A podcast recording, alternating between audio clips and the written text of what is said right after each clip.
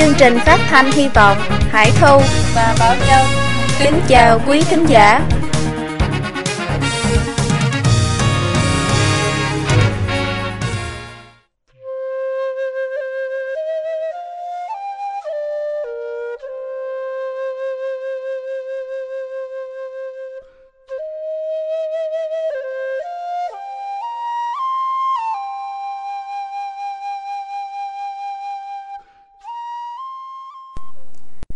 Bài hai.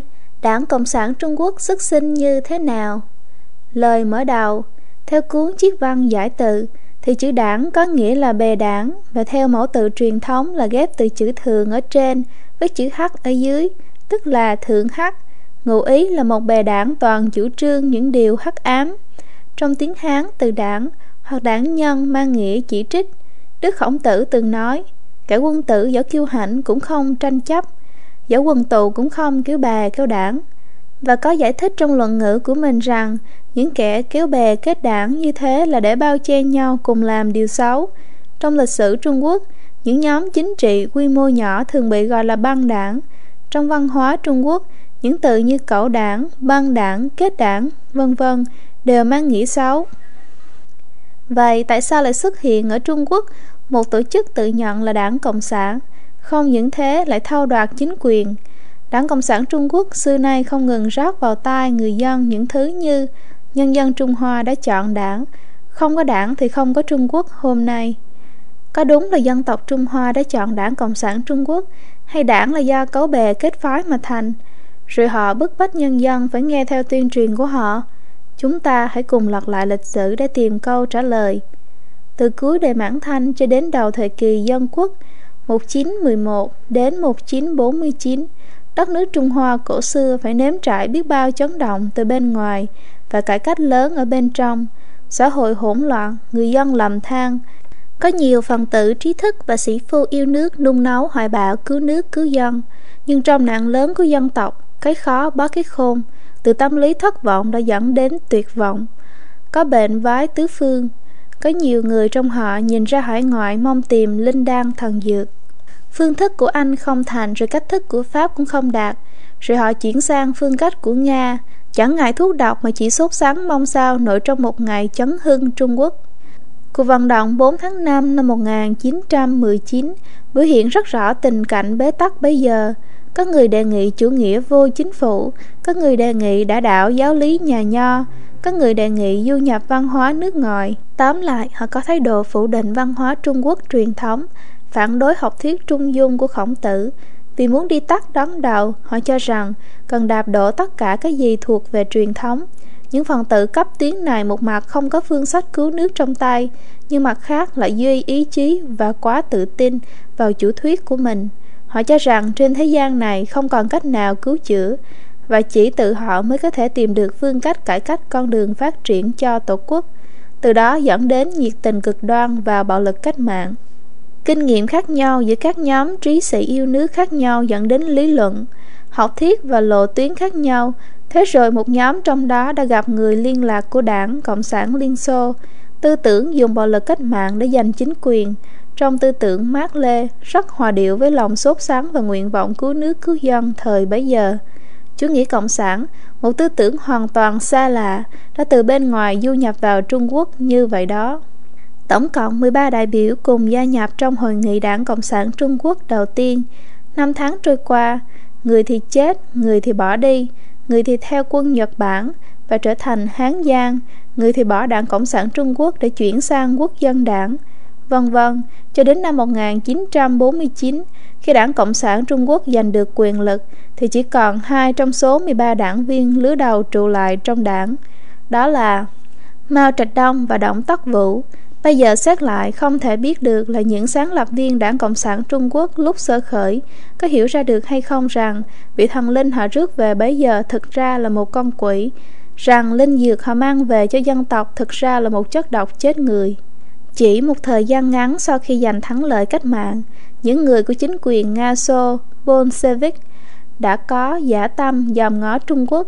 Năm một nghìn chín trăm hai mươi, Liên Xô thành lập Ban Viễn Đông tại Siberia, một chi nhánh của Cộng sản Quốc tế đệ tam, với nhiệm vụ quản lý và thành lập Đảng Cộng sản tại Trung Quốc cũng như các nước khác quanh vùng. Ngay sau ngày thành lập không lâu, phó bang Grigory Voitinsky đã đến Bắc Kinh liên hệ với tiên phong Lý Đại Chiêu, và Lý Đại Chiêu đã giới thiệu Voitinsky đến Thượng Hải gặp mặt và hội đàm với Trần Độc Tú. tháng tám năm một nghìn chín trăm hai mươi, Voitinsky, Trần Độc Tú, Lý Hán Tuấn, Trắm Huyền Lư, Du Tú Tùng, Thi Tùng Thống cùng một số vị khác bắt đầu chuẩn bị thành lập Đảng Cộng sản Trung Quốc. tháng sáu năm một nghìn chín trăm hai mươi mốt, Trương Lái Thôi đã đến Irkutsk ở Siberia để đệ trình lên Cộng sản Quốc tế Đệ Tam thông qua Ban Viễn Đông bản kế hoạch thành lập Đảng Cộng sản Trung Quốc như một chi bộ của Cộng sản Quốc tế Đệ Tam. Ngày hai mươi ba tháng bảy năm một nghìn chín trăm hai mươi mốt, với sự trợ giúp của Nikolsky và Marin từ Ban Viễn Đông, Đảng Cộng sản Trung Quốc đã chính thức thành lập. Như vậy, chủ nghĩa Cộng sản đã được đưa vào Trung Quốc như một thực nghiệm. Từ đó đến nay, Đảng Cộng sản Trung Quốc đã lấn át tất cả, đè bẹp tất cả, mở đầu một thời kỳ đầy đau thương cho dân tộc Trung Hoa, với tai họa này nối tiếp tai họa khác. Phần thứ nhất, quá trình dự nghiệp của Đảng Cộng sản Trung Quốc là quá trình liên tục tích tụ tà ác. Ở một đất nước năm nghìn năm lịch sử như Trung Quốc, thì gieo cấy một đảng Cộng sản vốn không chút gì ăn nhập với truyền thống dân tộc, đem con quỷ ngoại lai ấy về nuôi là một điều không dễ. Lịch sử sự nghiệp của Đảng Cộng sản Trung Quốc từ khi chào đời cho đến lúc thâu đoạt và kiến lập chính quyền là một quá trình liên tục tích tụ tà ác. Trong quá trình ấy, Đảng Cộng sản Trung Quốc hấp thu và dung dưỡng đủ cả chín nhân tố của một con quỷ cộng sản tà ác: tà ác, lừa dối, suối bậy, lưu manh, gián điệp, trấn lột, đấu tranh, diệt chủng, khống chế. Những nhân tố duy truyền ấy được kế thừa đầy đủ, và qua mỗi lần thách thức lại càng phát triển thậm tệ hơn. Nhân tố duy truyền một, tà ác, khoác lên tấm choàng tà vậy của chủ nghĩa Mác Lê. Điều đầu tiên Đảng Cộng sản Trung Quốc thấy hấp dẫn ở chủ nghĩa Mác Lê chính là dùng bạo lực cách mạng đập tan chế độ cũ, tạo dựng chính quyền chuyên chính vô sản. Đó chính là cội rễ tà vậy trong học thuyết Mác Lê. Kinh tế học trong chủ nghĩa duy vật của các Mác là lý thuyết kinh tế rất nông cạn, dựa trên nghiên cứu về sức sản xuất, quan hệ sản xuất và giá trị thặng dư. Vào giai đoạn chủ nghĩa tư bản chưa phát triển, các Mác đã đưa ra dự đoán phiến diện và thiển cận rằng chủ nghĩa tư bản sẽ sớm diệt vong, rằng giai cấp vô sản sẽ chiến thắng. Thực tế lịch sử đã phủ nhận điều ấy.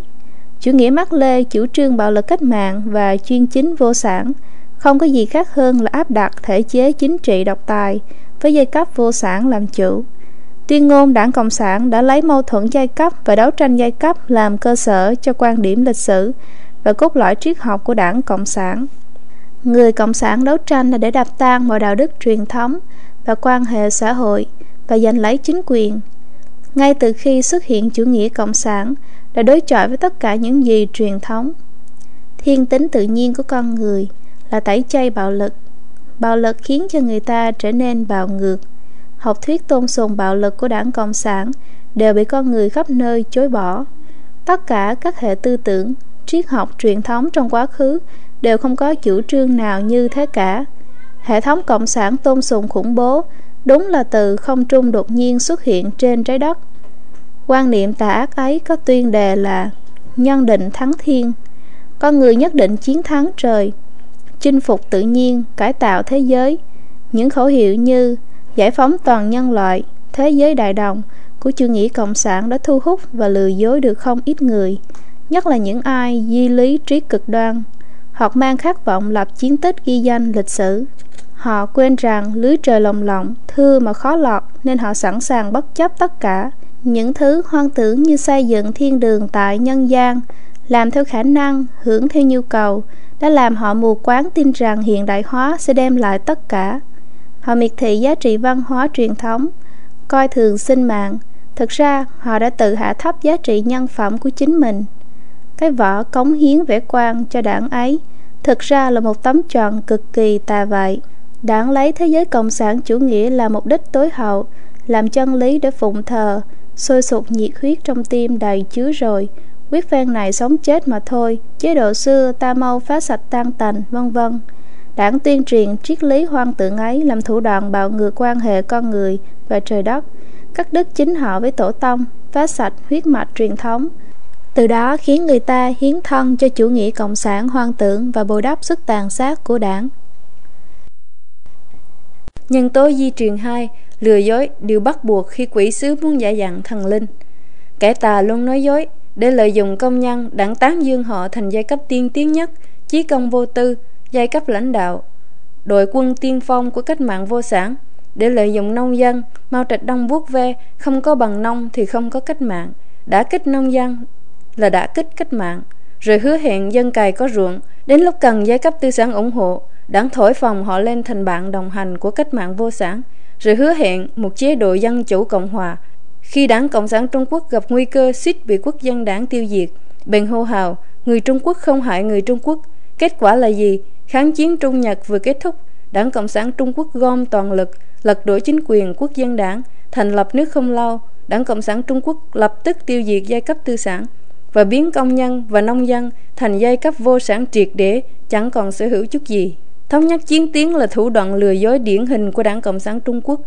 Để giành thắng lợi trong cuộc nội chiến giữa Đảng Cộng sản Trung Quốc và Quốc dân Đảng, Đảng Cộng sản Trung Quốc đã thay đổi kế sách. Trước đó, vốn coi địa chủ phú nông là giai cấp thù địch phải giết bỏ, thay bằng chính sách thống nhất chiến tuyến lâm thời.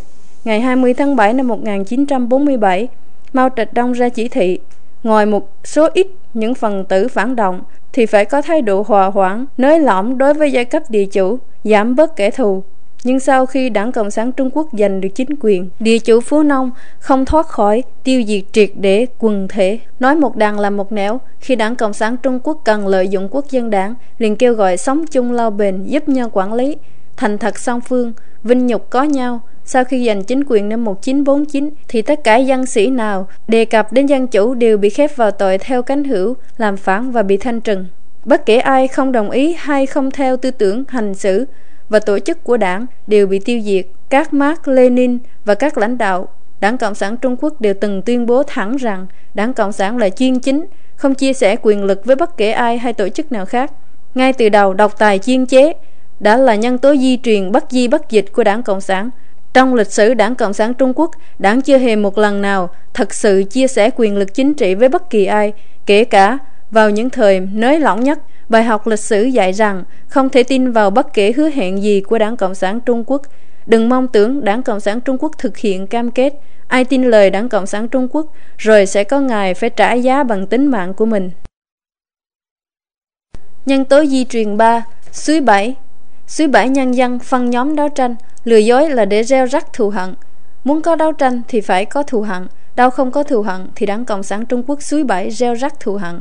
Loại hình chế độ dòng tộc sở hữu đất đai đã ăn sâu vào nông thôn Trung Quốc. Đó là chướng ngại lớn trên con đường kiến thiết chính quyền của Đảng Cộng sản Trung Quốc. Xã hội nông thôn nhìn chung là hài hòa, quan hệ sở hữu đất đai là thu tô, vốn dĩ không có quan hệ đối lập tuyệt đối. Địa chủ quản lý đất đai và cho nông dân thuê đất canh tác, còn nông dân dựa vào đó để sinh sống và nộp tô cho địa chủ.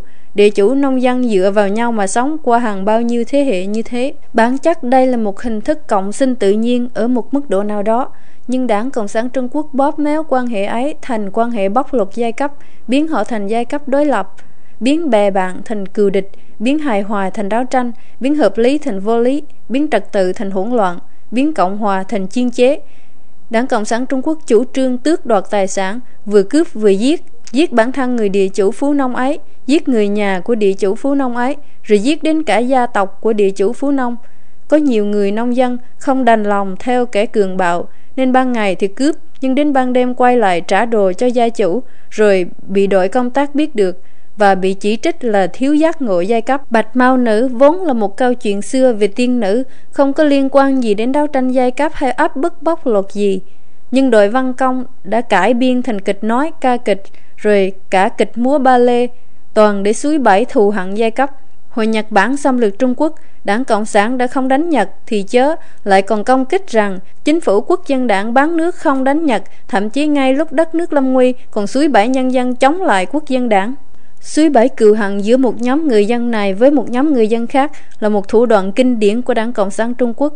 Công thức chín mươi lăm trên năm cũng từ đó mà ra. Các thế hệ lãnh đạo sau này của Đảng Cộng sản Trung Quốc đều dùng nó trong các phong trào chính trị cho đến nay đã phát triển thành một thủ đoạn nhuần nhuyễn.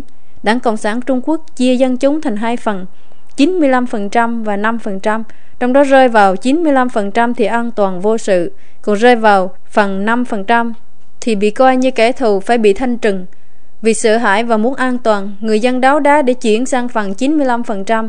Đáo đá ấy gây nên thù hận sâu sắc trong dân chúng, nhưng qua mỗi chiến dịch đàn áp ấy, Đảng Cộng sản Trung Quốc củng cố quyền lực và nô dịch người dân bằng khủng bố. Nhân tố di truyền bốn. Lưu manh. Lấy lưu manh cạn bã xã hội lập thành đội ngũ cơ bản.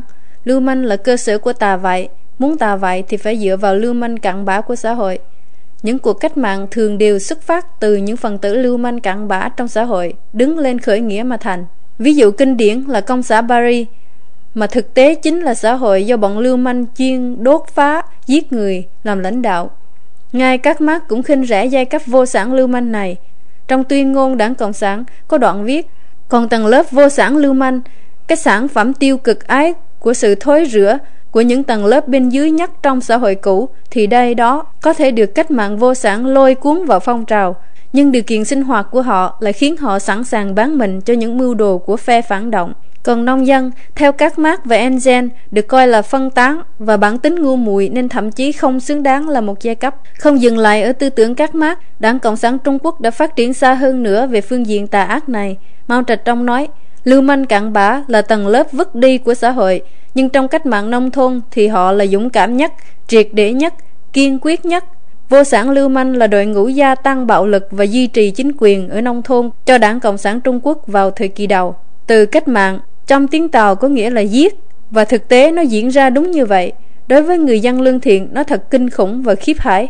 Ban đầu, Đảng Cộng sản Trung Quốc tự nhận là vô sản lưu manh, nhưng đến thời kỳ cách mạng văn hóa, Đảng thảo luận rằng nghe thế quá khủng khiếp, khó lọt tai, nên bỏ từ lưu manh đi và tự nhận là vô sản. Bọn lưu manh thường có biểu hiện vô lại một cách ngu muội, có lần bị chỉ trích là độc tài. Quan chức trong đảng chẳng ngượng mồm mà trả lời trắng ra rằng: thưa quý ông, quý ông nói đúng lắm, chúng tôi chính là như vậy. Qua tất cả những kinh nghiệm mà người Trung Quốc trải qua mấy chục năm nay đã khiến chúng tôi thực hành nhân dân dân chủ chuyên chính, tức là nhân dân dân chủ độc tài. Nhân tố duy truyền năm. Gián điệp. Gián điệp, phản gián, ly gián, mua chuộc. Ngoài những nhân tố kể trên, Đảng Cộng sản Trung Quốc cũng rất thạo ngón nghề gián điệp. Mấy thập kỷ trước đây, có ba anh hùng điệp viên Tiền Tráng Phi, Lý Khắc Nông và Hồ Bắc Phong đều dưới sự chỉ đạo của Trần Canh, trưởng khoa số hai trường đặc vụ trung ương của Đảng Cộng sản Trung Quốc.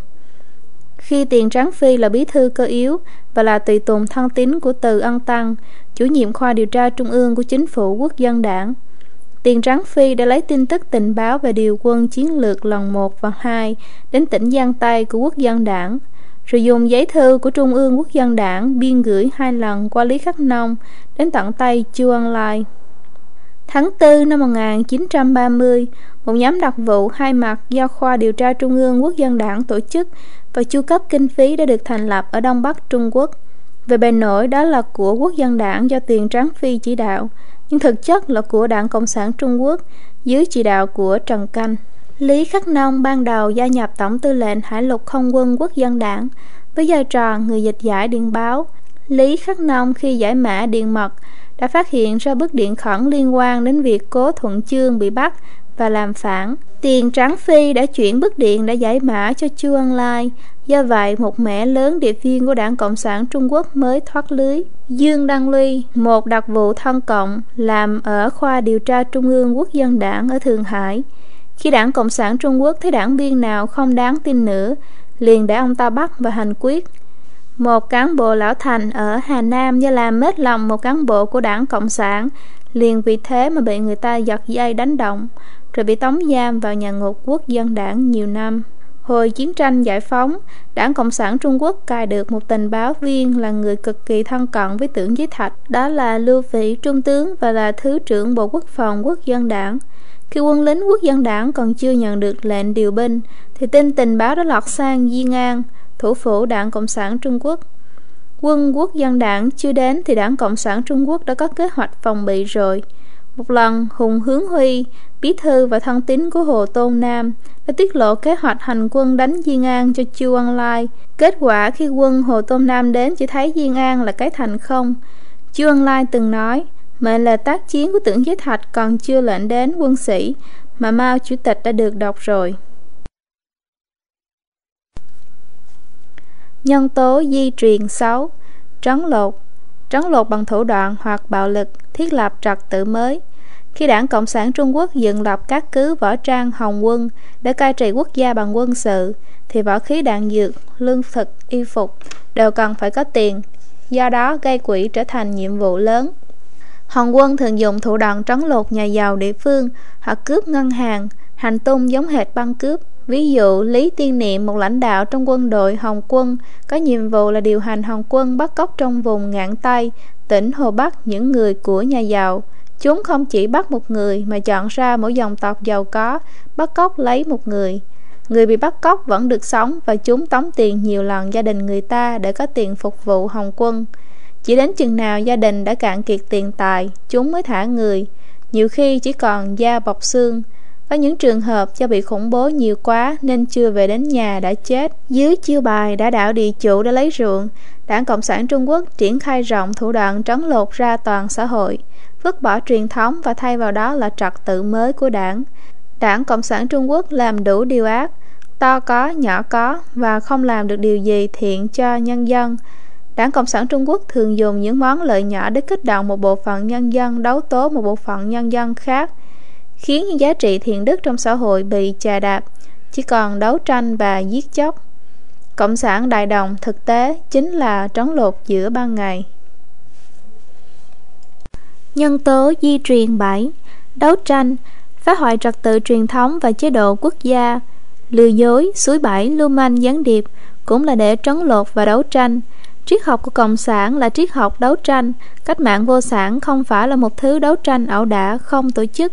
Đảng nói, nông dân chỉ mũi công kích và mục tiêu chính là cường hào địa chủ, nhưng qua đó cũng đã phá luôn sạch tất cả các tư tưởng và chế độ cũ, thanh lý tham quan ô lại, cũng như tập quán cũ của làng xóm.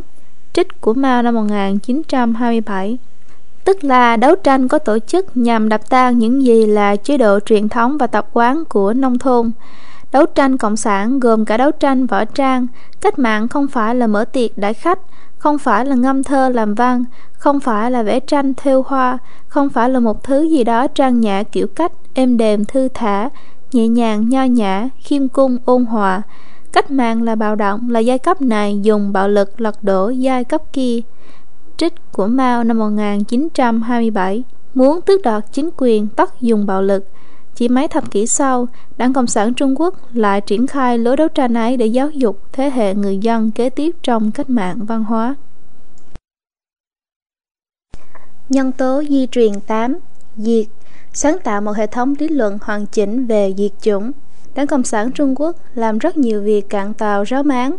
Đảng Cộng sản Trung Quốc hứa hẹn thiên đường ở thế gian cho trí thức, rồi sau đó xếp họ vào cánh hữu. Rồi đến khi cải cách ruộng đất thì xếp họ vào giai cấp dịch nhân. Những việc như cướp đoạt gia tài giai cấp tư bản, tiêu diệt địa chủ và phú nông, phá bỏ hương họa ở làng, đảo lộn chính quyền địa phương, bắt cóc tống tiền những người giàu ở nông thôn, tẩy não tù chính trị, cải tạo giai cấp tiểu thương và tư sản, cài gián điệp và ly gián quốc dân đảng, sinh ra từ Cộng sản quốc tế nhưng sau đó phản bội Cộng sản quốc tế, thanh trừng những ai chống đối qua nhiều chiến dịch chính trị, hết lượt này đến lượt khác, kể từ khi giành được chính quyền năm một nghìn chín trăm bốn mươi chín, đe dọa những đảng viên của mình, vân vân. Tất cả những việc ấy đều xuất phát từ cơ sở lý luận về diệt chủng của Đảng Cộng sản Trung Quốc. Mỗi chiến dịch chính trị trong lịch sử Đảng Cộng sản Trung Quốc đều là một chiến dịch khủng bố mang tính diệt sạch một quần thể dân chúng. Ngay từ ngày đầu, Đảng Cộng sản đã bắt đầu sáng tạo và hoàn thiện hệ thống lý luận diệt chủng ấy của mình. Tư tưởng diệt chủng ấy phát xuất từ những lý luận cộng sản: giai cấp luận, cách mạng luận, đấu tranh luận, bạo lực luận, chuyên chính luận, vận động luận, chính đảng luận, vân vân. Và qua kinh nghiệm triển khai và trở nên hoàn chỉnh, đến nay đã vượt xa và thâu tóm kết tinh của tất cả những cuộc diệt chủng trong lịch sử. Sự khác biệt đặc sắc nhất trong lý luận diệt chủng của Đảng Cộng sản Trung Quốc là nó diệt sạch tư tưởng với lương tri và nhân tính. Điều ấy phù hợp tập đoàn thống trị bằng bạo lực này. Nó tiêu diệt bạn vì bạn chống lại nó, nhưng cũng có thể tiêu diệt bạn chính là vì bạn ủng hộ nó. Hễ nó nhận thấy rằng còn phải tiêu diệt ai thì nó sẽ tìm cách tiêu diệt. Vì vậy, ai ai sống ở Trung Quốc cũng sợ Đảng Cộng sản. Nhân tố di truyền chính, khống chế, dùng đảng tính để khống chế toàn đảng, toàn dân. Tất cả những nhân tố trên đều dẫn đến một mục đích: khống chế bằng bạo lực, nô dịch bằng khủng bố. Bản tính tà ác của Đảng Cộng sản Trung Quốc đã khiến mọi lực lượng xã hội trở thành kẻ thù của đảng. Ngay từ ngày chào đời, Đảng Cộng sản Trung Quốc liên tiếp phải đối mặt với các khủng hoảng và nguy cơ diệt vong, và khủng bố đã trở thành phương sách lợi hại đem lại lợi ích bậc nhất cho đảng. Nó duy trì tồn tại và củng cố quyền lực cho đảng qua những đợt khó khăn. Để bù đắp cho sự suy yếu về quyền lực, Đảng Cộng sản Trung Quốc phải thường xuyên bổ sung những thứ ở bề mặt. Lợi ích của đảng không phải là nói về lợi ích của các đảng viên, cũng không phải là tổng hòa lợi ích cá thể các đảng viên, mà là lợi ích của chính tập đoàn Đảng Cộng sản Trung Quốc. Nó được đặt lên vị trí tối thượng, cao hơn tất cả những gì là cá nhân. Đảng tính là bản chất cực kỳ lợi hại của con quỷ ngoại lai này. Nó có thể khuếch trương vô hạn, áp chế hoàn toàn nhân tính và biến người ta thành một dạng năng lượng hoàn toàn phi nhân tính. Ví dụ, Chu Ân Lai và Tôn Bính Văn đã từng là đồng chí. Sau khi Tôn Bính Văn qua đời, Chu Ân Lai đã nhận con gái của Tôn Bính Văn là Tôn Di Thế làm con nuôi. Đến thời cách mạng văn hóa, Tôn Di Thế bị đấu tố và chết trong nhà ngục do một cái đinh dài được đóng vào đầu. Lệnh bắt Tôn Di Thế chính là do cha nuôi của cô là Chu Ân Lai ký. Một trong những lãnh đạo thời đầu của Đảng Cộng sản Trung Quốc hồi chiến tranh Trung Nhật là Bậm Nhật Thời, được đảng giao nhiệm vụ buôn bán nha phiến, ma túy. Bấy giờ nha phiến là tượng trưng cho quân xâm lược, vì trước đó quân Anh đã khiến Trung Quốc nhập khẩu nha phiến vừa để rút kiệt tài lực của Trung Quốc, vừa để đầu độc nhân dân Trung Quốc. Vì đảng, Bậm Nhật Thời đã dám trồng nha phiến trên một vùng rộng lớn, bất chấp nguy cơ bị dân tộc kết tội. Vì từ nha phiến quá nhạy cảm nên bấy giờ Đảng Cộng sản Trung Quốc nói lái thành xà phòng khi buôn bán món này. Lợi nhuận thu được từ nha phiến được dùng cho đảng. Đến kỷ niệm một trăm năm ngày sinh Bậm Nhật Thời, một lãnh đạo thế hệ sau của Đảng Cộng sản Trung Quốc đã phát biểu ca ngợi công lao của Bậm Nhật Thời. Bậm Nhật Thời có tư cách đạo đức rất cao và là một đảng viên mẫu mực. Ông tin tưởng tuyệt đối vào đảng và trung thành tuyệt đối với sự nghiệp của đảng. Trương Tư Đức cũng là một mẫu hình cho đảng tính. Đảng Cộng sản Trung Quốc nói rằng anh ta hy sinh do sập lò gạch, còn người dân nói rằng anh ta chết khi đang chế biến nha phiến. Vì Trương Tư Đức là một người ít lời trong đoàn cảnh vệ trung ương, không bao giờ đòi hỏi thăng chức, nên khi anh chết mới nói rằng cái chết của anh nặng tựa Thái Sơn. Sau này còn có một mẫu hình nữa là Lôi Phong, nổi tiếng với danh hiệu là chiếc ốc vít không bao giờ hang rỉ của cỗ máy cách mạng. Cả Lôi Phong và Trương Tư Đức đều được lấy làm tấm gương một thời gian dài trong hệ thống giáo dục của Đảng Cộng sản Trung Quốc như những mẫu mực trung thành với đảng. Ngoài ra cũng có nhiều anh hùng khác được dùng để tuyên truyền ý chí sắt thép và nguyên tắc của đảng. Sau khi giành chính quyền, Đảng Cộng sản Trung Quốc đã quảng bá rộng rãi nhân tố khống chế tư tưởng con người này. Phải nhìn nhận rằng đảng đã thành công trong việc biến cả thế hệ nhân dân sau đó nữa thành những ốc vít cho mình. Đảng tính được cưỡng chế lên và trở thành một lối tư duy nhất định, một lối hành xử nhất định. Ban đầu, Đảng Cộng sản Trung Quốc chỉ dùng thủ đoạn này trong nội bộ đảng, nhưng ngay sau đó đã mở rộng quy mô đến toàn quốc. Dưới cái vỏ dân tộc, lối tư duy nhất định và hành vi nhất định ấy thực chất chính là một thủ đoạn tẩy não đại quy mô để người dân phù hợp theo cơ chế tà ác của đảng.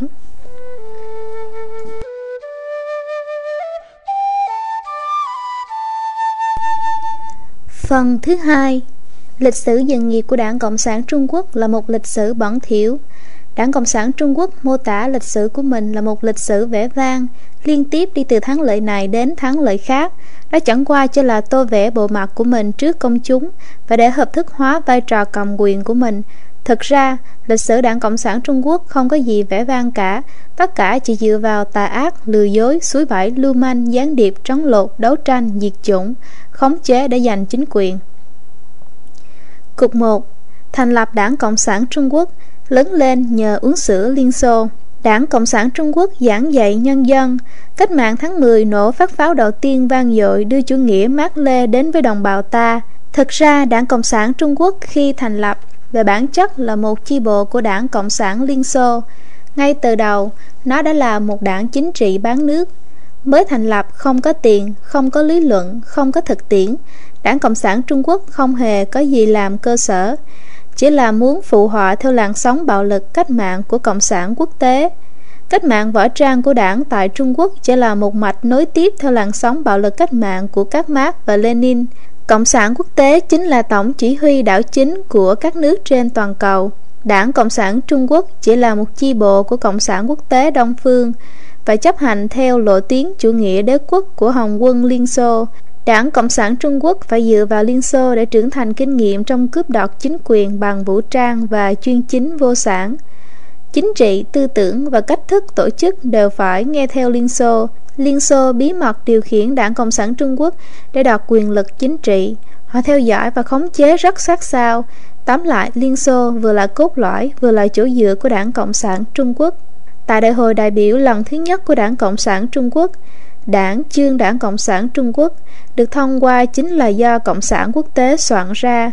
Tuyên ngôn cũng được soạn theo chủ nghĩa Mác Lê, đấu tranh giai cấp, chuyên chính vô sản, học thuyết lập đảng và cương lĩnh Đảng Cộng sản Liên Xô. Linh hồn của Đảng Cộng sản Trung Quốc là do Liên Xô thổi vào.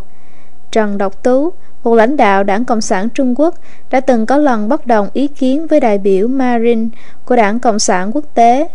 Marin gửi một phong thư cho Trần Độc Tú nói rằng nếu ông Trần là đảng viên chân chính thì ông phải tuân theo mệnh lệnh từ Cộng sản quốc tế. Dù Trần Độc Tú là sáng lập viên Đảng Cộng sản Trung Quốc đi nữa, ông ta vẫn phải tuân theo lệnh Cộng sản quốc tế. Trên thực tế, Đảng Cộng sản Trung Quốc là một chi bộ của Đảng Cộng sản Liên Xô. Năm một nghìn chín trăm hai mươi ba, Trần Độc Tú đã công khai thừa nhận tại Đại hội đại biểu Đảng Cộng sản Trung Quốc lần thứ ba rằng kinh phí của đảng hầu hết là do Cộng sản quốc tế chu cấp. Trong một năm, Cộng sản quốc tế đã đầu tư khoảng hai trăm nghìn nhân dân tệ cho Đảng Cộng sản Trung Quốc, nhưng kết quả thu được không mấy hài lòng và Cộng sản quốc tế trách các đồng chí Trung Quốc đã không nỗ lực. Theo một văn kiện mật của Đảng Cộng sản Trung Quốc, với thống kê chưa đầy đủ, từ tháng mười năm một nghìn chín trăm hai mươi mốt đến tháng sáu năm một nghìn chín trăm hai mươi hai, Đảng Cộng sản Trung Quốc đã nhận mười sáu nghìn sáu trăm năm mươi lăm nhân dân tệ, năm một nghìn chín trăm hai mươi bốn nhận một nghìn năm trăm đô la Mỹ và ba mươi hai triệu chín trăm hai mươi bảy nghìn bảy mươi mốt nhân dân tệ, năm một nghìn chín trăm hai mươi bảy nhận một trăm tám mươi bảy nghìn sáu trăm bảy mươi bốn nhân dân tệ. Mỗi tháng, Cộng sản quốc tế chu cấp khoảng hai mươi nghìn nhân dân tệ, những mánh khóe mà Đảng Cộng sản Trung Quốc thường dùng ngày nay, đi cổng sau, mua chột, đút lót, thậm chí y hiếp vân vân, đều đã được dùng từ thời bấy giờ. Cộng sản quốc tế từng phê bình nghiêm khắc các đồng chí Trung Quốc hay dùng các mánh khóe xin tiền. Họ thường lợi dụng các nguồn kinh phí khác nhau, ban liên lạc quốc tế, các đại biểu của Cộng sản quốc tế, các tổ chức quân sự vân vân để xin cùng một khoản, bởi vì nguồn kinh phí này có thể không biết rõ nguồn kinh phí kia đã chi khoản đó hay chưa. Điều thú vị là các đồng chí Trung Quốc đã không những nhanh chóng nắm vững được tình hình của các đồng chí Liên Xô mà còn biết được cách đối xử khác biệt với từng người và biết ai là người dễ diệt chi. Hơn nữa, nhiều đồng chí Trung Quốc khi hiểu rằng sẽ không được diệt chi liền bắt đầu hoảng họp. Sau đó thậm chí có những thủ đoạn xảo trá như phao tin đồn kiểu như nhân viên công tác địa phương có mâu thuẫn với Liên Xô nên tiền đã không cấp cho Đảng Cộng sản Trung Quốc mà cấp cho quân Việt. Phần thứ hai, Quốc Cộng hợp tác lần thứ nhất, kẻ ăn bám luồn lách vào bên trong và phá hoại bắt phạt. Đảng Cộng sản Trung Quốc vẫn luôn dạy nhân dân rằng Tưởng Giới Thạch đã phản bội cách mạng quốc dân, khiến Đảng Cộng sản vào thế buộc phải khởi nghĩa võ trang. Thực ra, như một thực thể ngoại lai ăn bám, Đảng Cộng sản liên minh lần thứ nhất với Quốc dân Đảng có mục đích là dựa vào cách mạng quốc dân để tự phát triển và để đoạt quyền lực và phát động cuộc cách mạng do Liên Xô hậu thuẫn. Bản chất đó là phản lại và phá hoại đồng minh Quốc dân Đảng. Tháng bảy năm một nghìn chín trăm hai mươi hai, trong Đại hội đại biểu Đảng Cộng sản Trung Quốc lần thứ nhì, vì Đảng Cộng sản Trung Quốc sốt sắng muốn giành chính quyền ngay, Cho nên những ai phản đối liên minh với Quốc dân Đảng chiếm đại đa số phiếu trong đại hội. Nhưng Thái Thượng Hoàng, Cộng sản Quốc tế đã gạt bỏ quyết định và chỉ định Đảng Cộng sản Trung Quốc gia nhập Quốc dân Đảng. Trong giai đoạn Quốc Cộng hợp tác lần thứ nhất, tháng một năm một nghìn chín trăm hai mươi lăm, Đảng Cộng sản Trung Quốc cử hành đại hội đại biểu toàn quốc lần thứ tư tại Thượng Hải. Bây giờ toàn thể Đảng Cộng sản Trung Quốc mới có chín trăm chín mươi tư đảng viên. Nhưng Đảng Cộng sản Trung Quốc đã đề xuất vấn đề nắm quyền lãnh đạo. Tưởng Giới Thạch không phải là lý do khiến Đảng Cộng sản Trung Quốc khởi nghĩa vũ trang. Đảng Cộng sản Trung Quốc đã đặt vấn đề này từ khi Tôn Dật Tiên còn sống. Nếu Tôn Dật Tiên vẫn còn tại thế thì ông mới là nhân vật rơi vào tầm ngắm của Đảng Cộng sản Trung Quốc. Được Liên Xô nâng đỡ, Đảng Cộng sản Trung Quốc đã giành được các vị trí lớn tại Quốc dân Đảng trong thời gian Quốc Cộng hợp tác. Đàm Bình Sơn làm Bộ trưởng Bộ Tổ chức Cán bộ Trung ương Quốc dân Đảng, Phùng Cúc Pha làm Bí thư Bộ Công nhân toàn quyền xử lý các sự vụ, Lâm Tổ Hàm làm Bộ trưởng Bộ Nông dân, cùng Bành Vi làm Bí thư Bộ Nông dân, Mao Trạch Đông làm quyền Bộ trưởng Bộ Tuyên truyền của Quốc dân Đảng. Trường quân sự và quyền lãnh đạo quân đội luôn luôn là mục tiêu của Đảng Cộng sản. Chu Ân Lai làm chủ nhiệm khoa chính trị Học viện Quân sự, Hoàng Phố và Trương Thăng Phủ làm phó chủ nhiệm. Chu Ân Lai cũng kiêm nhiệm ban quân Pháp và cài những cố vấn quân sự của Liên Xô vào các nơi. Có nhiều người của Cộng sản được đưa vào làm giáo viên chính trị và giáo chức trong các trường quân sự của Quốc dân Đảng và làm đại biểu các cấp trong quân cách mạng quốc dân, phải tuân hành theo Đảng Cộng sản. Quân lệnh nào nếu không có Đảng Cộng sản ký thì đều không tuân theo, bằng cách ăn bám và luồn lách vào cách mạng quốc dân. Số đảng viên của Đảng Cộng sản Trung Quốc đã tăng nhanh từ dưới một nghìn người năm một nghìn chín trăm hai mươi lăm lên đến ba mươi nghìn người năm một nghìn chín trăm hai mươi tám. Cách mạng Bắc Phạt bắt đầu tháng hai năm một nghìn chín trăm hai mươi sáu, nhưng từ tháng mười năm một nghìn chín trăm hai mươi sáu cho đến tháng ba năm một nghìn chín trăm hai mươi bảy, Đảng Cộng sản Trung Quốc đã tổ chức ba cuộc bạo động vũ trang tại Thượng Hải, sau đó tấn công vào Trung ương quân Bắc Việt nhưng đã bị quân Bắc Việt đánh bại, giải trừ vũ trang. Chu Ân Lai bây giờ dùng bí danh là Ngũ Hào, bị bắt giam mấy tháng nhưng sau đã làm cam kết hối hận nên được thả. Tổng Bãi Công tại Quảng Đông đã gây đụng độ vũ trang với cảnh sát hàng ngày và Quốc dân Đảng tăng cường cảnh sát tuần tra và bí mật theo dõi những kẻ cổ động. Những tranh đấu đó đã dẫn đến quyết định đại thanh trừ Cộng sản ngày mười hai tháng tư của Quốc dân Đảng. Tháng tám năm một nghìn chín trăm hai mươi bảy, bộ phận Cộng sản trong quân cách mạng Quốc dân Đảng đã phát động bạo động tại Nam Xương nhưng bị trấn áp ngay. Đến tháng chín, Cộng sản lại tổ chức khởi nghĩa vụ mùa Trường Sa và cũng bị trấn áp. Bây giờ Trung Cộng bắt đầu triển khai cách thức khống chế theo kiểu chi bộ đảng, lập mạng lưới bên trên và rút chạy về địa khu tỉnh Cương Sơn và thiết lập chính quyền nông thôn ở đó. Phần ba. Bạo động nông dân tại Hồ Nam phát động bọn cặn bã xã hội tạo phản. Trong cuộc Bắc phạt, quân cách mạng quốc dân lâm chiến với quân Việt, trong khi đó Đảng Cộng sản Trung Quốc tạo phản lại nông thôn để giành quyền lực.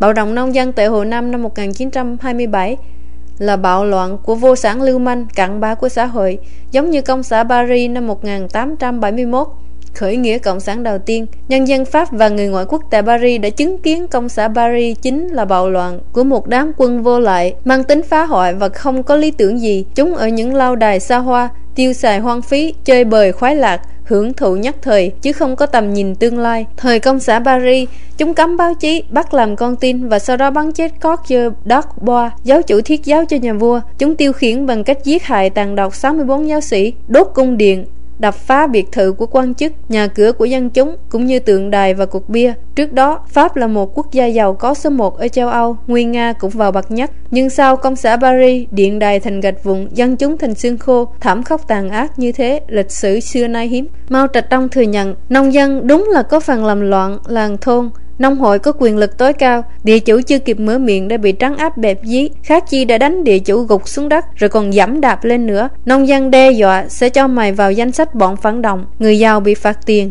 bị bắt đóng góp, ghế kiệu cũng bị đập bể nát. Gia đình nào có người phản đối nông hội thì đội nông dân xông thẳng vào nhà, giết lợn, lái thóc, giẫm đạp nhổ nước bọt lên giường thảm nhà của tiểu thư con nhà giàu. Ai manh động liền chụp mũ giấy lên đầu rồi trói lôi đi khắp làng. Thằng lắm của kia hôm nay đã biết mặt chưa, muốn sao làm vậy, đảo lộn khác thường. Kết quả tại tất cả các làng thôn đều lâm vào thời kỳ khủng bố như thế. Và Mao tán dương nói trắng ra, nông thôn chỗ nào cũng cần phải trải qua một thời kỳ khủng bố như vậy. Nếu không thì không cách nào dẹp yên bọn phản cách mạng ở nông thôn, lại càng không thể lật đổ quyền lực của bọn nhà giàu. Phải đẩy con người ta đến cùng cực thì sai mới thành đúng. Nếu không thì sai không bao giờ thành đúng được. Trong thời cách mạng, tưởng như đó là những hành xử thái quái, nhưng thực ra đó là tất yếu. Đó chính là những gì cách mạng cần. Khởi nghĩa cộng sản khởi đầu một hệ thống khủng bố.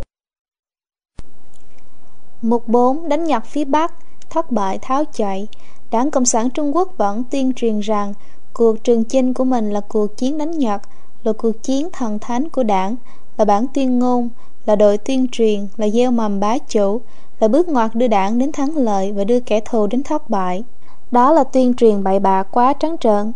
Cuộc Bắc tiến kháng Nhật là che đậy cho sự thất bại thảm hại của Đảng Cộng sản Trung Quốc.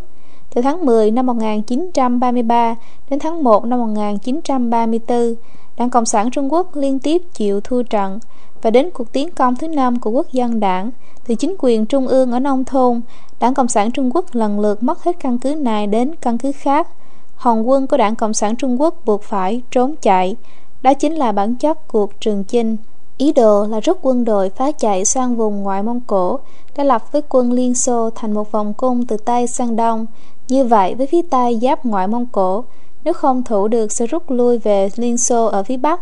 Đảng Cộng sản Trung Quốc đã gặp rất nhiều khó khăn trong cuộc hành quân đến địa khu ngoại Mông Cổ. Họ chọn con đường đi qua Sơn Tây và Tuy Viễn.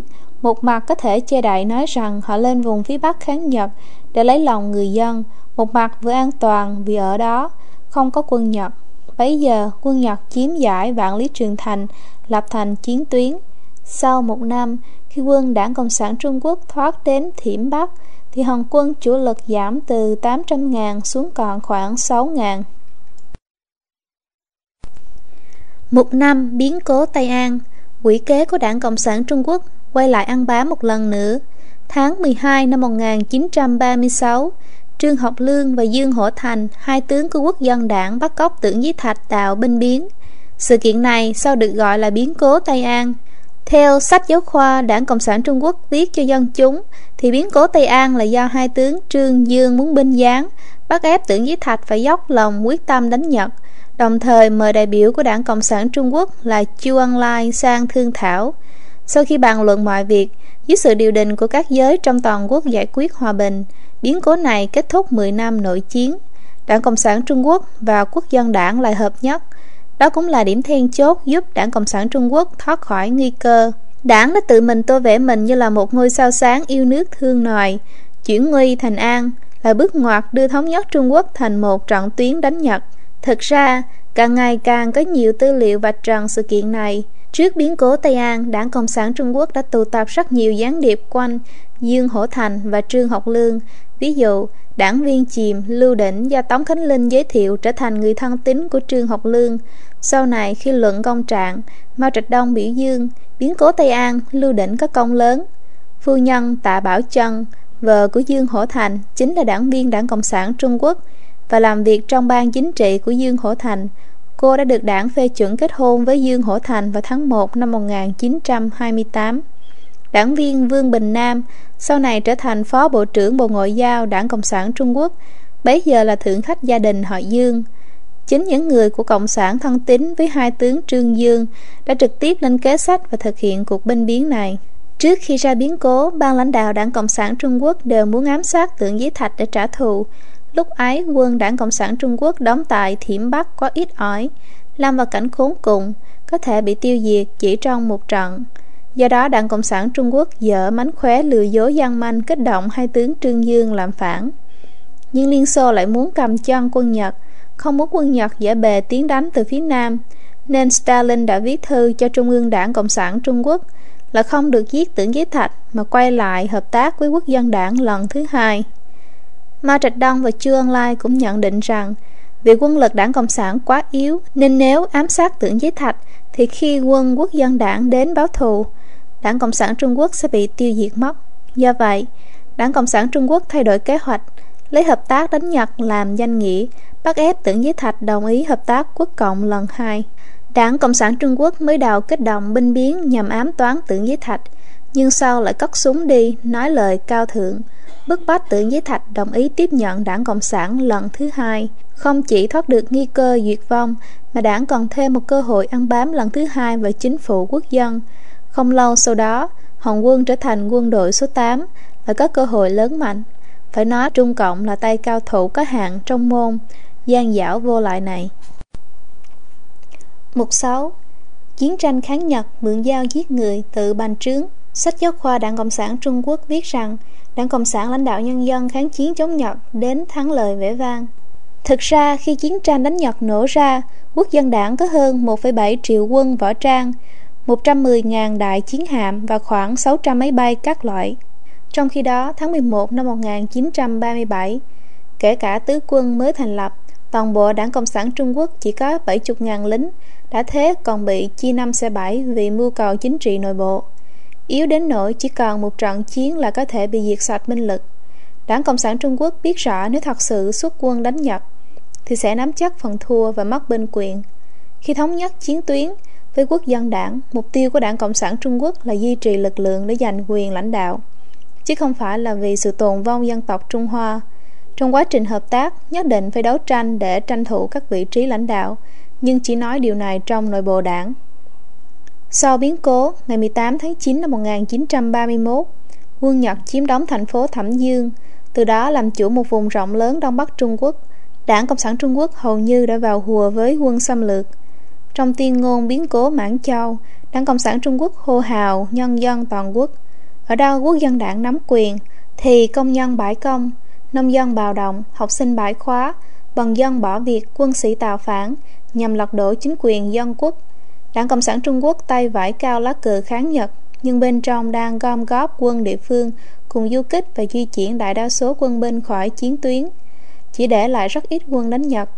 Cộng sản không có chiến tích gì đáng kể trong cuộc chiến này, ngoài một số trận, trong đó có trận Bình Hình Quang. Vì bận rộn khuyết trương địa bàn, khi quân Nhật đầu hàng, Đảng Cộng sản Trung Quốc thâu nạp hàng binh, rồi thổi phồng lực lượng khi tuyên bố quân đội của Cộng sản có hơn chín trăm nghìn quân chính quy, cộng với hai triệu dân quân. Thực tế, chỉ có quân Quốc dân Đảng đã ra chiến trường đánh Nhật, đã chết hơn hai trăm tướng trong chiến trận. Khi đó, Đảng Cộng sản Trung Quốc hầu như không mất một viên tướng nào. Ấy vậy, Đảng Cộng sản Trung Quốc vẫn ra rã tuyên truyền với nhân dân rằng Quốc dân Đảng không đánh Nhật, mà là Đảng Cộng sản Trung Quốc đã dẫn dắt nhân dân đến thắng lợi vĩ đại. Mục bảy. Chỉnh phong tại Diên An, sáng tạo một phương pháp đàn áp tàn bạo khủng khiếp. Chiêu bài kháng Nhật của Đảng Cộng sản Trung Quốc đã hấp dẫn được vô số thanh niên yêu nước đến Diên An, nhưng cũng chính tại cái nôi cách mạng ấy, Đảng Cộng sản Trung Quốc đã thi triển cuộc chỉnh phong, chỉnh đốn nội bộ, đàn áp hàng chục ngàn thanh niên cách mạng. Sau này khi giành được chính quyền toàn quốc, Đảng Cộng sản Trung Quốc vẫn miêu tả Diên An là thánh địa cách mạng, nhưng họ giấu nhiệm tội ác về cuộc chỉnh phong này. Cuộc vận động chỉnh phong Diên An là trò biểu diễn quyền lực khủng bố nhất, đen tối nhất, tàn bạo nhất trong lịch sử nhân loại. Lấy danh nghĩa dọn sạch những độc hại của giai cấp tiểu tư sản, Đảng Cộng sản Trung Quốc đã đạp bỏ hết tất cả những giá trị của con người như văn minh, độc lập, tự do, dung nhẫn, tôn nghiêm. Bước một. Cuộc chỉnh phong là lập hồ sơ nhân sự cho từng đồng chí, gồm có một. Lý lịch tự thuật. Hai. Niên phổ văn hóa chính trị, ghi chép toàn bộ quá trình chính trị và đào tạo. Ba. Quan hệ gia đình và xã hội. Bốn. Tự thuật của cá nhân về quá trình phát triển lý tưởng. Và năm. Kiểm thảo đảng tính là hồ sơ ghi chép nhận xét về trung thành với đảng. Như vậy, mỗi hồ sơ nhân sự có đủ các thứ như những ai mà cá nhân đó đã từng có tiếp xúc trong đời, những việc xảy đến trong đời kèm theo thời gian, địa điểm. Đương sự được yêu cầu khai đi khai lại nhiều lần. Nếu đảng thấy có chỗ không thống nhất, lập tức đặt vấn đề nghi vấn. Phải ghi tất cả những hoạt động và quan hệ cá nhân, nhất là những ai liên quan đến việc gia nhập đảng. Phải khai kỹ nhận thức cá nhân về các hoạt động xã hội. Quan trọng nhất là bản kiểm thảo đảng tính đã đánh giá đảng tính của từng cá nhân thông qua nhận thức và ý thức tư tưởng, lời nói hành vi, thái độ cộng tác, sinh hoạt hàng ngày, cho đến mọi giao tiếp. Tất cả đánh giá xem cá nhân đó có biểu hiện gì phản đối đảng hay không. Tìm tòi kiểm tra xem sau khi vào đảng hoặc nhập ngũ rồi có đeo đuổi lợi ích cá nhân hay không, có lợi dụng công tác cho lợi ích riêng hay không, có dao động nghi ngờ tiền đồ cách mạng hay không, có sợ chết khi ra trận không, cho đến nhớ nhà nhớ mẹ không. Bản chất là không có một tiêu chuẩn khách quan để đánh giá, nên một khi soi mói ra thì hầu như ai cũng bị phát hiện là có vấn đề. Khi thẩm tra cán bộ, đảng sử dụng các thủ đoạn như bức cung và thanh trừng gian tế nội bộ nên tất yếu phát sinh vô số oan trái khi xét xử. Rất nhiều cán bộ bị hành quyết. Thời Chỉnh Phong, Diên An được coi là một nhà ngục tẩy tính người. Một tổ công tác từ trường đại học Hán Nhật và chính trị được đưa đến để thẩm tra cán bộ, gây một cuộc khủng bố đẫm máu suốt hai tháng.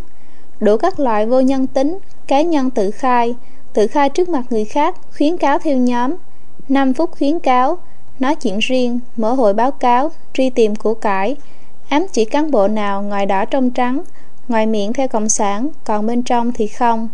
Ghi hình, đưa một nhóm lên trên khán đài để người khác quan sát, hễ ai có gì bất thường lập tức đặt vấn đề nghi vấn và cho đi thẩm tra.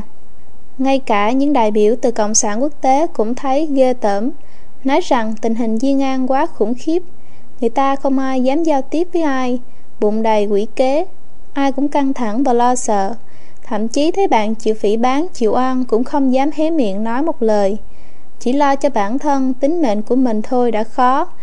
Kẻ côn đồ vô lại, ai vua nịnh hót, nhục mạ đồng chí, lương lẹo lừa dối, mặc sức hoàn hành. Sáu mươi Diên An thật là tủi nhục, con người bị áp lực gần như phát điên, chỉ biết lo cho tính mệnh và bát cơm của mình, quên cả liêm sĩ, quên cả bạn bè đồng chí, không còn dám hé răng nói gì khác ngồi tụng đi tụng lại những bài viết của lãnh tụ đảng. Sau này, khi Đảng Cộng sản Trung Quốc đoạt được chính quyền trong tay, đã chiếu theo vận động Chỉnh Phong Diên An để triển khai hàng loạt vận động quy mô lớn hơn nhiều. Ba năm nội chiến quốc cộng, bán nước để đoạt quyền, cách mạng tư sản tháng hai năm một nghìn chín trăm mười bảy tại Nga là một cách mạng ôn hòa của giai cấp tư sản, lấy quyền lợi quốc gia làm trọng. Sa Hoàng đã thoái vị, chứ không chiến đấu đến cùng.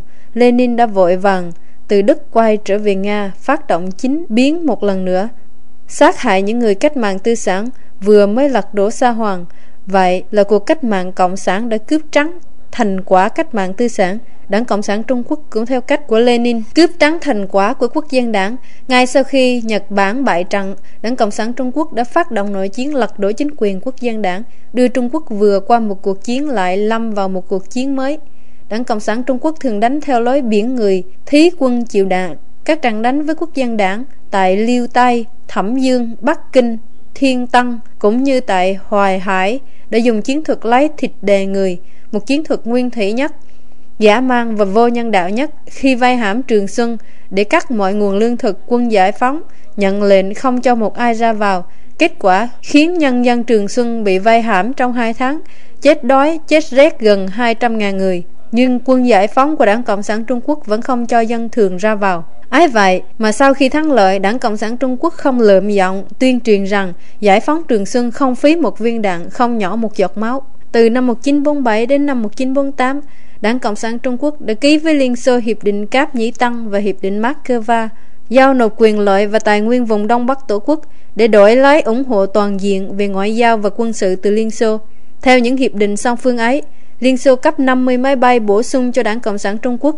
Tất cả võ khí Liên Xô cướp được từ quân Nhật đã đầu hàng sẽ được bàn giao cho Đảng Cộng sản Trung Quốc làm hai đợt, và Liên Xô bán với giá rẻ đạn dược và vật tư quân dụng mà họ quản lý ở vùng Đông Bắc.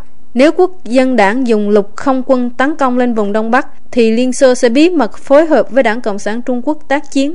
Ngoài ra, Liên Xô hỗ trợ Đảng Cộng sản Trung Quốc giành chính quyền tại Tân Cương, xây dựng lực lượng không quân liên hợp Xô Trung, cung cấp quân trang cho mười một sư đoàn Đảng Cộng sản Trung Quốc, lấy một phần ba võ khí do Mỹ cấp chuyển đến Đông Bắc Trung Quốc trị giá mười ba tỷ Mỹ Kim. Để tranh thủ hỗ trợ từ Liên Xô, Đảng Cộng sản Trung Quốc cho phép Liên Xô có đặc quyền qua lại bằng đường bộ và đường không ở vùng Đông Bắc, cấp cho Liên Xô các thông tin tình báo về hoạt động quân sự của Quốc dân Đảng và Mỹ, sản phẩm chiến lược của vùng Đông Bắc, bom đạn, giao cấp cho Liên Xô, đổi lấy võ khí tối tân. Liên Xô được quyền ưu tiên khai thác khoáng sản Trung Quốc, được quyền đóng quân tại Tân Cương và mở cục tình báo Viễn Đông tại Trung Quốc. Nếu Âu Châu nổ ra chiến tranh thì Đảng Cộng sản Trung Quốc sẽ phái một trăm nghìn quân viễn chinh và hai triệu lao động để hỗ trợ Liên Xô. Ngoài ra, Đảng Cộng sản Trung Quốc hứa sẽ chuyển một số đặc khu của Liêu Ninh, An Đông sang nhập vào Triều Tiên.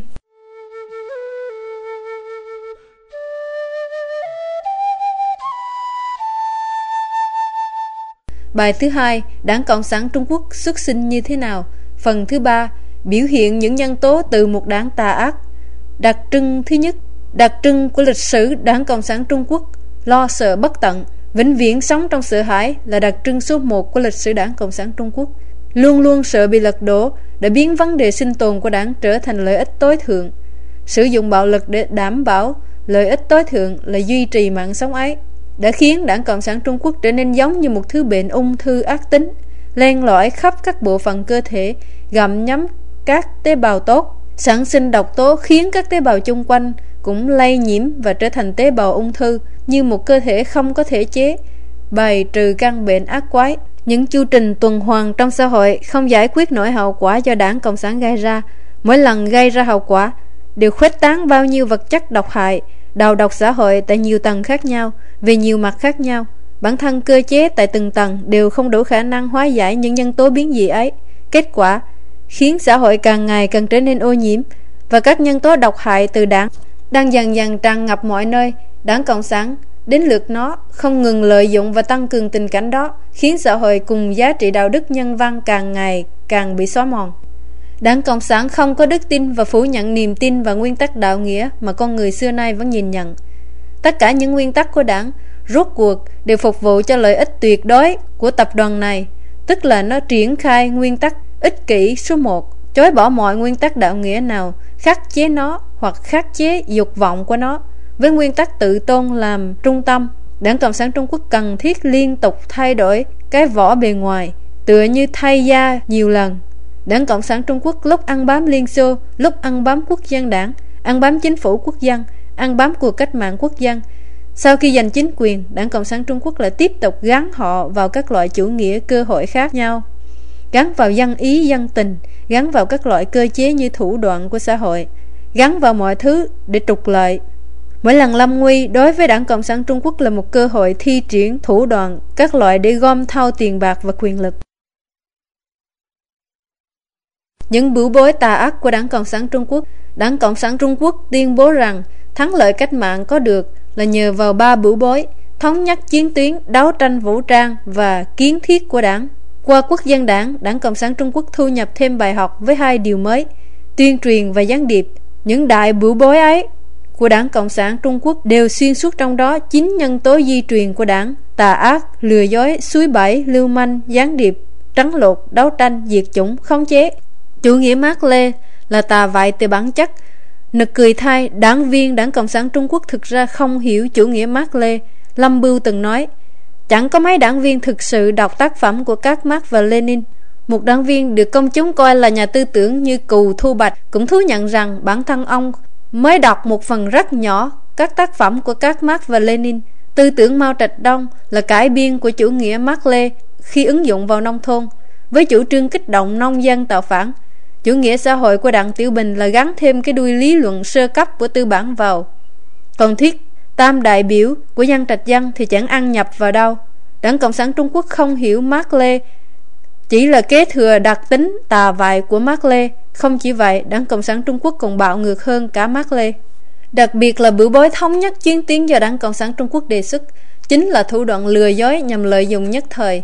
Nhờ thống nhất chiến tuyến, Đảng Cộng sản Trung Quốc đã từ tình trạng vợ hóa con côi thành một lực lượng con đàn cháu đóng, mạnh lên cực kỳ nhanh chóng.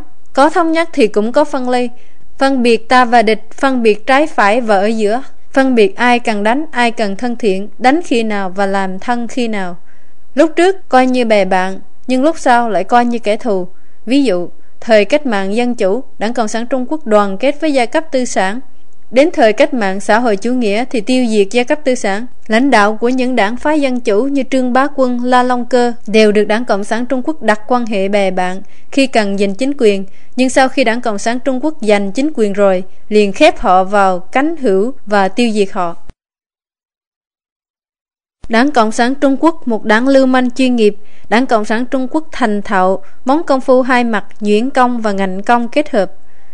Nhuyễn công mềm, tuyên truyền, thống nhất, chiến tuyến, ly gián, điệp viên, phản gián, dao hai lưỡi, vuốt ve lòng người, tẩy não, vu khống, lừa dối, bưng bít thông tin, tâm lý chiến, khủng bố tinh thần, hù dọa, làm đảng viên sợ và đẩy đến cùng tột để quên đi cái sai quái của đảng. Đòn nhuyễn công chủ yếu là để tiêu diệt nhân tính, khuếch trương ác tính. Ngạnh công cứng bạo lực, đấu tranh võ trang, trấn áp, vận động chính trị, chỉnh phong, cách mạng văn hóa vân vân, sát nhân diệt khẩu, bắt cóc, thanh trừ bất đồng chính kiến, võ đáo, đàn áp có tính chất định kỳ, đòn ngạnh công giúp đảng chế tạo và duy trì khủng bố. Nhuyễn công ngạnh công kết hợp thành thạo, khi lỏng khi chặt, lỏng ngoài chặt trong, nhả rồi lại thu. Lúc nới lỏng, đảng kích lệ mọi người nêu ý kiến như dụ rắn ra khỏi hang, để rồi lúc siết chặt, sau đó là lúc thanh trừ họ. Đảng Cộng sản Trung Quốc lúc nào cũng lấy chiêu bài dân chủ để thách thức Quốc dân đảng. Nhưng trí thức tại khu vực đảng khống chế không được phép có ý kiến khác đảng. Điển hình là sự kiện Hoa Bách Hợp dạy, Hoa Ly Ly dạy, phần tử trí thức Vương Thực Vị chỉ vì một chút ý kiến bất đồng liền bị kiểm điểm và ngược đãi trong cuộc vận động chỉnh phong Diên An, rồi sau là bị giết năm một nghìn chín trăm bốn mươi bảy. Theo hồi ước, một cán bộ kỳ cựu trước đã từng sống qua cuộc vận động chỉnh phong Diên An kể rằng bấy giờ bị lôi đi thẩm vấn bức cung và do chịu ép uổng nặng nề, đã phải nói dối trái với lương tâm mình, sau đó quá đau khổ vì đã làm liên lụy đến đồng chí và thấy rằng không thể tự tha thứ cho mình được, nên muốn tìm đến cái chết. Trùng hợp thay, lúc quẫn trí ấy thấy một khẩu súng đặt ngay trên bàn, bèn cầm lấy, tự dí súng vào đầu và bóp cò. Súng không có đạn. Cán bộ thẩm tra anh ta vừa hay cũng bước vào phòng, nói: làm sai biết sửa là được. Chính sách của đảng rất khoan dung. Đảng biết anh đã đến chỗ cùng cực rồi. Qua việc này biết anh thật lòng trung thành với đảng, vậy là đạt rồi đó. Nhiều năm sau, vị này ở Hương Cảng đã biết đến Pháp Luân Công, một môn khí công rất phổ biến ở Trung Quốc, và thấy rằng học Pháp Luân Công tốt lắm. Nhưng đến khi nhà cầm quyền Đảng Cộng sản Trung Quốc mở chiến dịch đàn áp Pháp Luân Công, hồi ức khủng khiếp kia quay trở lại ám ảnh, và vị ấy không dám nói gì về Pháp Luân Công nữa. Hoàng đế Mạc Đại Phổ Nghi cũng trải qua tình trạng tương tự. Hồi bị Đảng Cộng sản Trung Quốc giam giữ, vì liên tục chứng kiến cái chết nên nghĩ rằng mình cũng sẽ sớm bị xử trảm. Xuất phát từ bản năng sinh tồn, ông đã chủ động phối hợp với Đảng Cộng sản Trung Quốc, chịu nhận tải não, cuối cùng viết tự nguyện Nửa đời trước của tôi. Cuốn tự nguyện này được Đảng Cộng sản Trung Quốc dùng như một khuôn mẫu cải tạo tư tưởng. Theo một nghiên cứu của y học hiện đại được biết với cái tên là hội chứng Stockholm, sau một thời gian bị khủng bố kèm theo cách ly khỏi xã hội, nạn nhân hình thành một tâm lý dị thường, một quan hệ ỷ lại, một cách vô ý thức vào kẻ khủng bố, đến mức vui buồn, sướng khổ đều phụ thuộc vào kẻ khủng bố. Khi nạn nhân bị bẫy vào tâm lý dị thường ấy, gặp lúc kẻ khủng bố nương nhẹ, có khi còn cảm thấy biết ơn, thậm chí yêu mến kẻ khủng bố. Hiện tượng tâm lý học này đã được Đảng Cộng sản Trung Quốc vận dụng từ lâu để khống chế tinh thần, cải tạo và tải não đối với kẻ thù và thậm chí với cả nhân dân. Đảng Cộng sản Trung Quốc, đảng tà vại số một. Mười tổng bí thư đầu tiên của Đảng Cộng sản Trung Quốc đều có kết cuộc trở thành phần tử phản đảng và bị triệt hạ. Rõ ràng là bản thân đảng là một cơ thể với đời sống riêng, và đảng quyết định vận mệnh của đảng viên chứ không phải đảng viên quyết định vận mệnh của đảng. Tại Tô Khu, tỉnh Giang Tây, khi bị quân quốc dân bao vây, việc sống sót trở nên nan giải. Đảng đã không ngại gì lấy danh nghĩa dọn sạch nội bộ, đưa rất nhiều quân lính ra bắn chết hoặc thậm chí lấy đá đập chết để tiết kiệm đạn. Tại Thiểm Bắc, khi bị quân Nhật và quân quốc dân đảng ép hai bên phải đối mặt sinh tử, đảng đã lấy danh nghĩa chỉnh phong Diên An để tiến hành thanh trừng nội bộ, giết người vô số, lạm sát quy mô lớn những phần tử phản đảng trong nội bộ, không hề ảnh hưởng đến việc khuếch trương quyền lực và thống trị toàn Trung Quốc. Thủ đoạn này được Đảng Cộng sản Trung Quốc kế thừa từ Đảng Cộng sản Liên Xô. Đảng Cộng sản Trung Quốc giống như loài u ác tính, nó liên tục khuếch trương, và trong quá trình phát triển rất nhanh ấy, những tế bào trung tâm khối u đã chết, nhưng phần ngoài vẫn liên tục ăn nuốt những tế bào bình thường ở xung quanh và biến chúng thành u bệnh, khiến khối bệnh phát tán rộng khắp. Bất luận một con người kia ban đầu là tốt xấu đến đâu, hễ đã tham gia vào đảng liền bị biến thành một phần trong lực lượng phá hoại. Ai càng trong trắng sẽ thành kẻ phá hoại càng mạnh. Không nghi ngờ gì nữa, căn bệnh cộng sản chỉ biết dừng lại khi nó không còn gì để ăn nuốt, chỉ khi ấy nó mới chịu chết. Sáng lập viên Đảng Cộng sản Trung Quốc và cũng là một phần tử trí thức tham gia hoạt động văn hóa thời vận động bốn tháng năm năm một nghìn chín trăm mười chín, Trần Độc Tú, vốn không ưa bạo lực, đã cảnh cáo các đảng viên cộng sản rằng nếu tìm cách buộc quốc dân đảng đi theo ý thức cộng sản hoặc phá chạy theo ngành giặc quyền lãnh đạo thì sẽ dẫn đến tình trạng căng thẳng không cần thiết trong nội bộ đảng. Tuy rất năng nổ trong cuộc vận động bốn tháng năm, nhưng ông là người có lòng khoan dung. Ấy về Trần Độc Tú vẫn không tránh khỏi là một trong những người đầu tiên bị chụp mũ phần tử cơ hội chủ nghĩa cánh hữu. Một lãnh đạo khác trong Đảng Cộng sản Trung Quốc, Cù Thu Bạch, luôn tin tưởng rằng đã là người cộng sản thì phải dấn thân chinh chiến, giấy động binh đao, tổ chức bạo động, phá bỏ tất cả các cấp chính quyền, dùng các biện pháp cực đoan để khôi phục trật tự cho xã hội Trung Quốc. Ấy vậy, trước lúc lìa đời, Cù Thu Bạch vẫn tiếc rằng không xứng được chết vào hàng liệt sĩ cách mạng. Tôi thực chất đã ra khỏi đội ngũ các bạn từ lâu. Hỡi trời xanh, lịch sử treo tôi, khiến tôi từ một văn nhân cưỡng bách lôi kéo vào vũ đài chính trị bao năm trường. Tôi xưa nay vẫn chưa khắc phục được ý thức văn sĩ trong mình. Rốt cuộc tôi vẫn không thể trở thành người chiến sĩ thực thụ của giai cấp vô sản. Vương Minh, một nhà lãnh đạo của Đảng Cộng sản Trung Quốc, tuân theo lệnh Cộng sản Quốc tế đã chủ trương hợp tác quốc cộng để kháng Nhật, mà không mở rộng căn cứ địa cách mạng. Tại đại hội đảng, Mao Trạch Đông và Trương Văn Thiên không thể thuyết phục đồng chí Vương Minh và cũng cực kỳ khó xử vì không dám tiết lộ rằng lực lượng hồng quân của Đảng Cộng sản Trung Quốc bây giờ không đủ sức đương đầu với dù chỉ một sư đoàn quân Nhật. Nếu theo cái lý thông thường và Đảng Cộng sản Trung Quốc xuất binh thì lịch sử Trung Quốc sẽ không thành ra như ngày nay. Bị ép theo văn hóa truyền thống là chủ nghĩa xã thân, Mao Trạch Đông chỉ còn cách im lặng. Sau này Vương Minh bị hất cản, đầu tiên là vì lệch sang tả khuynh, rồi sau là hữu khuynh, và bị chụp mũ phần tử cơ hội chủ nghĩa cánh hữu. Hồ Diệu Bang, tổng bí thư đảng, về sau đã bị bức bách từ chức tháng một năm một nghìn chín trăm tám mươi bảy vì đã từng chủ trương sửa sai và trả lại công lý cho những ai bị xử oan trong cuộc vận động chính trị trước đó là cách mạng văn hóa. Hồ Diệu Bang muốn cải thiện đảng bằng lương tâm của một công dân, kết quả bị biến thành con dê tế thần. Triệu Tử Dương muốn cải cách để cứu vãn Đảng Cộng sản, nhưng hành động của ông chỉ mang lại kết quả bi đát cho mình. Như vậy, mỗi lãnh đạo của Đảng Cộng sản Trung Quốc có thể làm được gì đây? Nếu thật sự cải cách Đảng Cộng sản theo đúng nghĩa, thì Đảng Cộng sản sẽ diệt vong.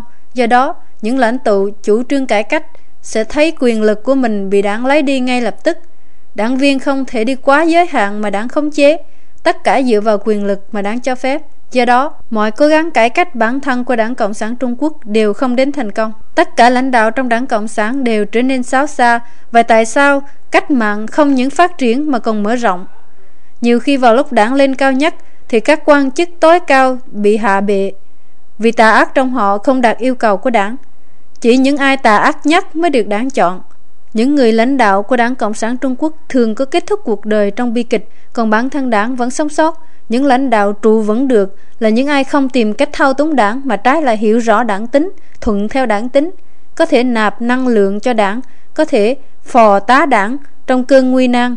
Không lại gì, đảng viên dám đấu với trời, đấu với đất, đấu với người, nhưng không dám đấu với đảng. Họ là những công cụ thuần phục cho đảng. Lên đến vị trí cao nhất trong đảng thì đó là quan hệ cộng sinh giữa hai bên để sinh tồn. Lưu manh vô liêm sỉ vẫn là nhân tố có một không hai của Đảng Cộng sản Trung Quốc cho đến tận ngày nay.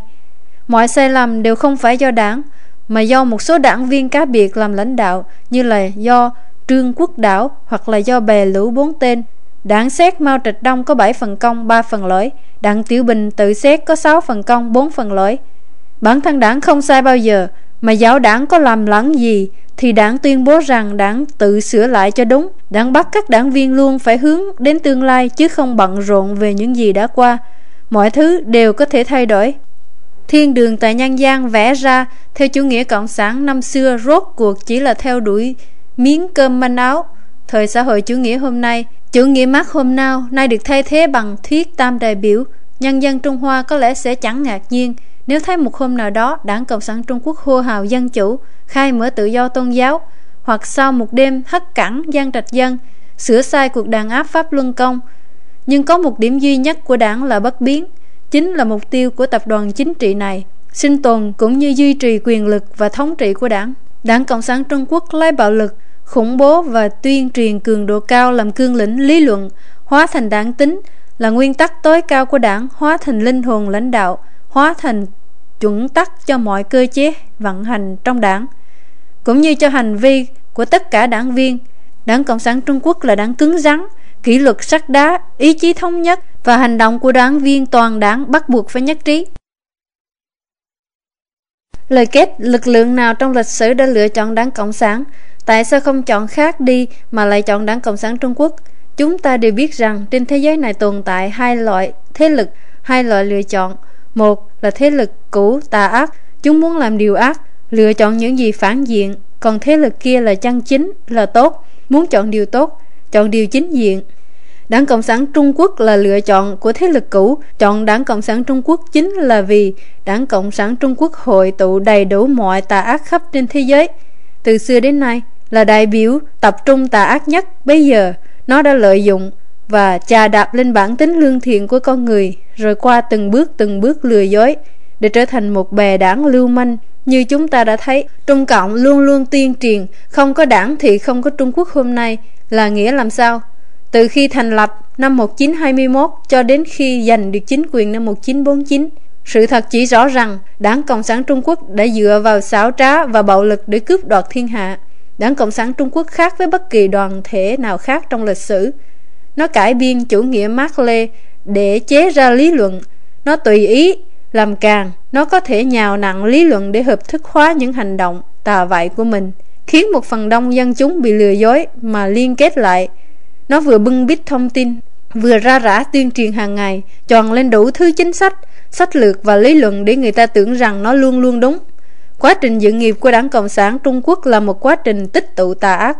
Lịch sử dựng nghiệp của Đảng Cộng sản Trung Quốc chỉ rõ rằng chính quyền Cộng sản Trung Quốc không hề hợp pháp, nhân dân Trung Quốc không hề lựa chọn Đảng Cộng sản, mà chính là Đảng Cộng sản, một con quỷ ngoại lai, đã cưỡng chế chui vào nhân dân Trung Quốc với thủ đoạn nhân tố tà ác nhất, tà ác, lừa dối, suối bẫy, lưu manh, gián điệp, trắng luộc, đấu tranh, diệt chủng, khống chế.